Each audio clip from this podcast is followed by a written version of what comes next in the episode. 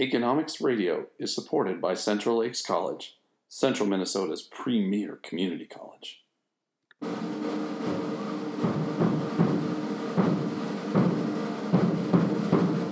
What would you think if I told you that economics is not just something found in the Wall Street Journal or on Fox Business? Economics is behind every choice we make. High school students use economics every day, usually without even knowing it.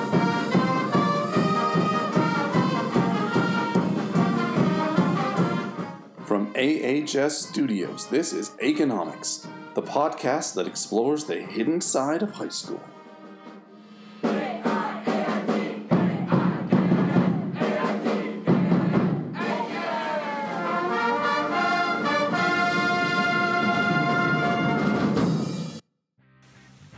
This is Sarah Cummings, and you're listening to Economics Radio.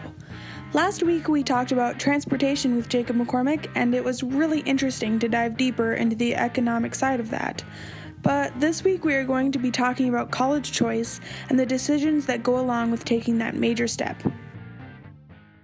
Every high school senior knows the feeling that you get in your stomach when someone comes up to you and says, Now, what are your plans for next year? you know, your heart starts to race, your hands get sweaty, and there's that pressure to tell them something like really impressive or to at least sound like you actually have a plan.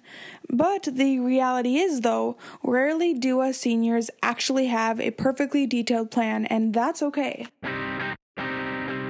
The very first decision you're faced with as a high school senior is whether or not you as an individual even want to go to college at all.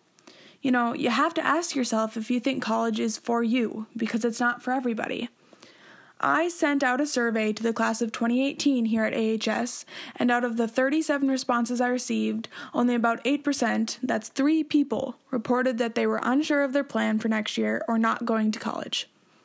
I get it. College is expensive, and it may just not be the practical choice for some people.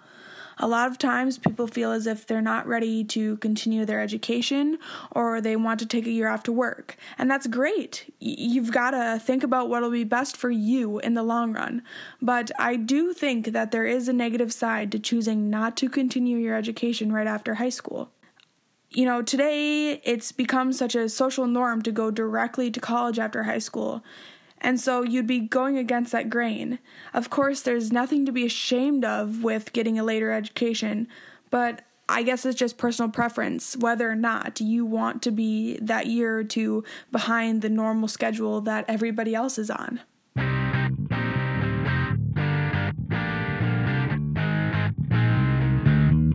College is both a very scary and exciting thing for all high school seniors. It's a huge step. You're moving on to bigger, better things, but at the same time, leaving behind a life you've known for 18 whopping years.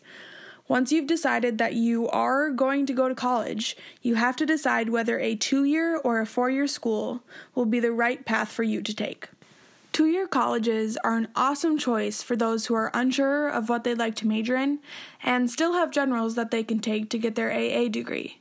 An associate degree can get you a wide variety of jobs in today's workforce. In our survey, 31% of the 35 responses, which is 11 people, said that they will be attending a two year technical or community college next year, while 68% reported that they will be attending a four year college. Many seniors nowadays are chasing a bachelor's degree and are attending four year colleges and universities. While they are more expensive than two year colleges, they generally provide a wider range of majors and minors to choose from and offer opportunities one wouldn't find at a two year college. I am going to be going to the University of Minnesota Twin Cities next fall, which is a four year, and I knew that I would have to go to a four year because of all of the college courses I've taken my senior year. Having the opportunity to take those classes in high school is majorly beneficial. I mean, it saves each student who does so thousands of dollars. And because I had taken those college courses in high school, I can no longer take them as generals in college. So going to a two year school wouldn't be any more beneficial for me. If you want to learn more about college and the schools, tune into our economics podcast on CITS with Alexa Seibert.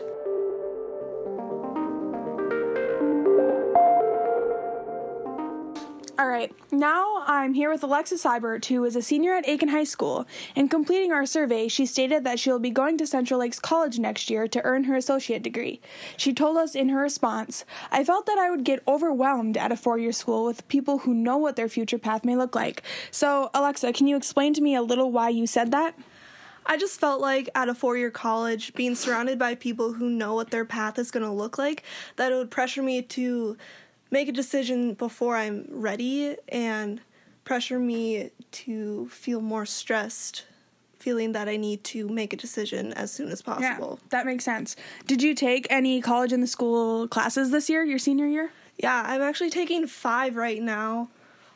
Okay, and so did that, um, you know, help or hinder your decision to go to a two year school? Because I know that with all those generals done, it's hard to have things to take at that um, two year college in a sense, I feel like it was good and bad.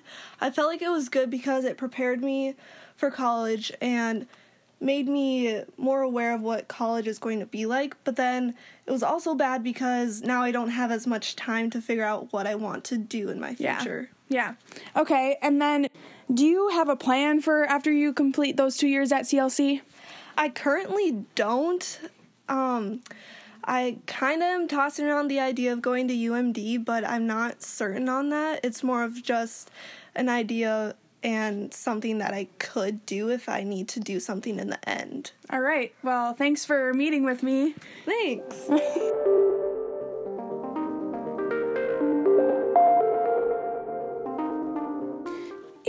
our survey, we asked whether the seniors at AHS who are going to college are staying in Minnesota or going out of state. A gigantic 83.3%, which is 30 out of 36 people, are staying here in the land of 10,000 lakes. Then we asked the question why did you decide to go to the college you're attending? We gave the options of 1. Cost, Two, location, meaning big city or small town. Three, location, meaning close to or far away from home. Four, education quality. Five, programs offered. Six, sports. Seven, special scholarships. And eight, gut feeling. And the responders were able to select all of the options that applied to them. The option that was chosen the most was programs offered, which means that seniors are the most concerned with the majors and minors that their school of choice is offering.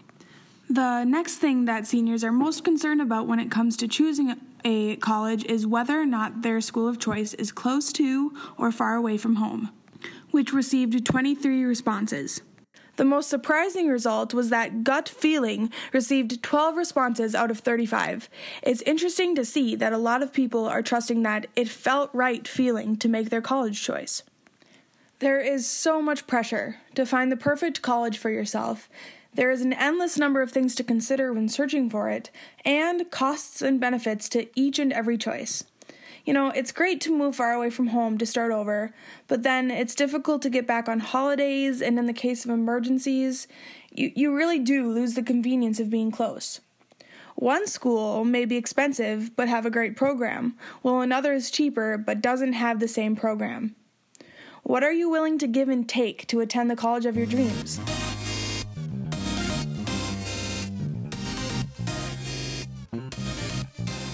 So, the reasons a senior in high school chooses the college they choose have changed through the years, and I've got Jennifer Cummings here to talk about how college choice has changed from 1988 to 2018.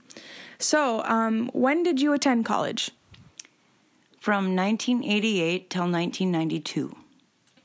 Okay, and what were the major factors that played into you making the college choice you did? Um, I wanted to go to um, a school that was small, not too small, but also I wanted to go somewhere that was far enough away from home so that I couldn't just buzz home or my parents just couldn't come see me just because they felt like it. It was about three hours away from home. And um, also, uh, Morris offered me a lot of money to go there. So, cost and location were two major factors for Jennifer. Not much has changed in 30 years. Um, so I assume that cost would be where we would see the most change from 1988 to 2018. How much did you pay for college? Like, how much was yearly tuition? I'm guessing it was probably around $9,000 a year. So now it costs roughly $13,000 to attend the University of Minnesota Morris for one year. Um, so do you have any advice for the graduating seniors to come this year? You also need to go a place to a place that feels sort of like home to you. So that when you get there you're like, "Wow, yeah." Like me, still to this day I'm a cougar. So, All right, you heard it. Go to the school that feels like home. Well, there you have it, folks. The truly overwhelming and detailed economic side of college choice. When it comes to it, you really have to think about what matters most to you and those who are supporting you. What are you willing and able to give up to make sure your choice matches your desires? Remember to tune in next week to hear about the hidden economic side of working PT jobs with Jenna Johnson. Thanks, and see you later.